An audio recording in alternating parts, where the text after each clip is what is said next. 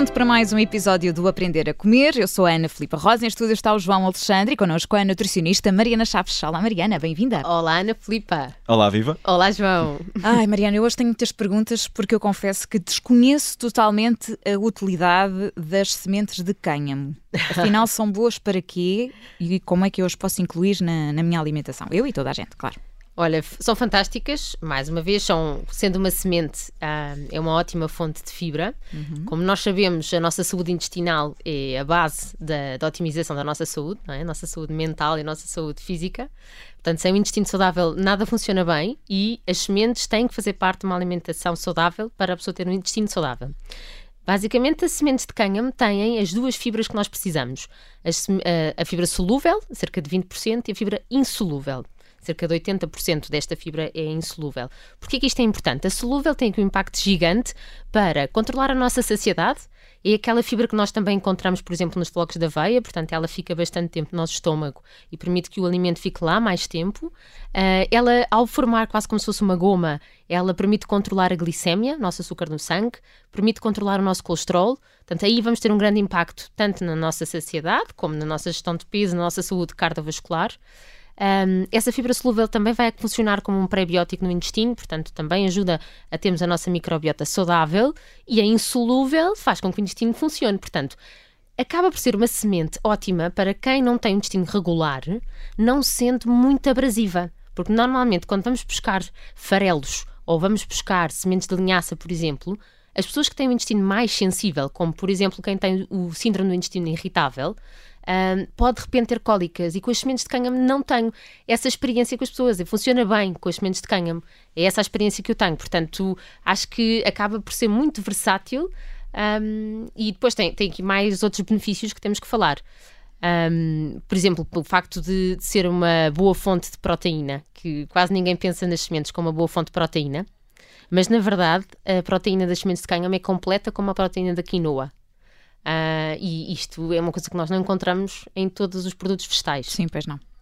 Portanto, basicamente, se formos pensar, uh, podemos utilizar estas sementes de cânhamo para melhorar nutricionalmente vários pratos. Ana Filipa, podes começar por experimentar, por pôr na sopa. Certo. Por uhum. pôr em batidos, por pôr mesmo em papas de aveia. Imagina, uma coisa simples que imensa gente hoje em dia faz, que é pôr as aveia, aveia de molho, não é? Em leite ou em água, em bebida vegetal.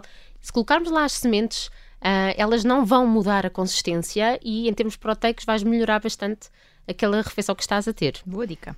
Certo. Um, normalmente também existe, portanto, estamos a, estamos a falar de utilizar as sementes. Também existe a proteína de cânhamo, claro que sim. O que é que acontece? É extraída destas sementes, portanto, das sementes retiramos o óleo e ficamos com a proteína. E muitas pessoas utilizam apenas a proteína de cânhamo para enriquecer nutricionalmente uh, um prato, porque basicamente porque vão poupar um bocadinho das calorias da gordura. Mas uh, eu queria dizer que quando comemos a semente inteira, uh, estamos a ir buscar mais benefícios. Porque na verdade nós estamos a ir Quando é com o óleo, perde propriedades? Quando, portanto, quando é com o óleo, João Filipe, tá, tá, João Alexandre, estás a falar do, do, do óleo de cânhamo? Sim. Portanto, quando nós temos o óleo de cânhamo, não temos a parte da fibra nem da uhum. proteína. Ok. Mas o que é que acontece aí útil? Uh, quando temos o óleo de cânhamo, Uh, e, e, também na semente inteira, porque vai ter esse óleo lá dentro, nós acabamos por ter ácidos gordos essenciais. O que é, que é isto? É gordura que nós precisamos para viver e que nós não conseguimos produzir no nosso corpo. Um, há aqui uma gordura fantástica nas sementes de cânhamo que é importante referir. Uh, portanto, ela tem uma boa fonte ômega 6, ômega 3. Portanto, o ômega 6 nós chamamos ácido linoleico, o ômega 3 é o alfa-linolénico. Uh, e a proporção entre estas duas é fantástica, que é como? É 3 para 1. 3 de ômega 6 para 1 de ômega 3. Na alimentação típica tradicional hoje em dia ocidental, nós encontramos este desafio, que é muito mais ômega 6 do que ômega 3. Esta proporção, em vez de ser 3 para 1, é muitas vezes 12 para 1 ou 16 para 1. E, e aí é que aumenta a nossa inflamação. Estamos a comer muito mais uma gordura inflamatória do que outra que é anti-inflamatória. Portanto, as sementes de cânhamo têm a proporção correta nutricionalmente, perfeita. E para além disso, tem aqui outro ácido gordo essencial fantástico, que é o ácido, ácido gama-linoleico. Uh, este ácido gama-linoleico é relacionado hoje em dia com a melhoria do síndrome pré-menstrual, dos sintomas da menopausa, ou seja, isto é uma coisa que existe hoje em dia um, no óleo de borragem ou no óleo de onagra, é um suplemento que muitas vezes nós referenciamos para quando as mulheres têm este síndrome ou pré-menstrual. O que é, é o síndrome pré-menstrual? As mulheres começam a dizer, antes de vir a menstruação eu fico com vontade de comer muitos doces, fico muito irritadiça, fico, fico diferente. Portanto, muitas vezes isso são sinais do síndrome pré-menstrual e nós normalmente aconselhamos alguma suplementação. Porquê? Por causa deste ácido gama-linoleico. E este aqui serve para, para regular, para equilibrar? Eh, em no fundo é isso que vai fazer? É, exatamente. Portanto, temos um produto que é natural, que consegue ter uma percentagem, claro que não é igual a um suplemento, mas uma percentagem natural que vai ajudar nessa regulação hormonal. E não sei se sabem, mas esta, esta gordura que eu estou a falar também existe no leite humano.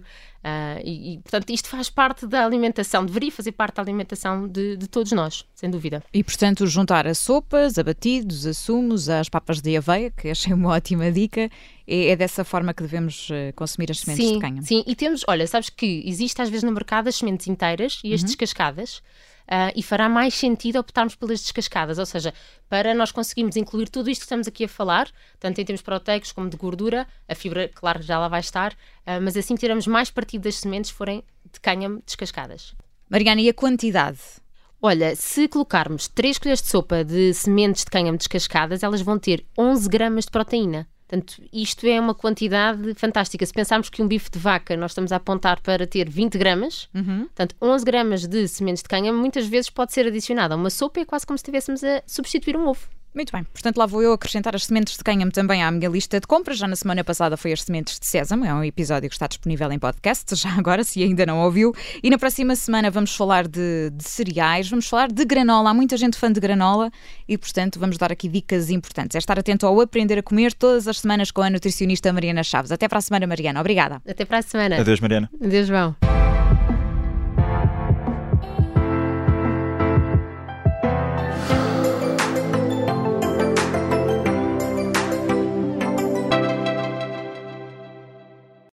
Obrigada por ter ouvido este podcast. Se gostou, pode subscrevê-lo, pode partilhá-lo e também pode ouvir a Rádio Observador online em 98.7 em Lisboa e em 98.4 no Porto.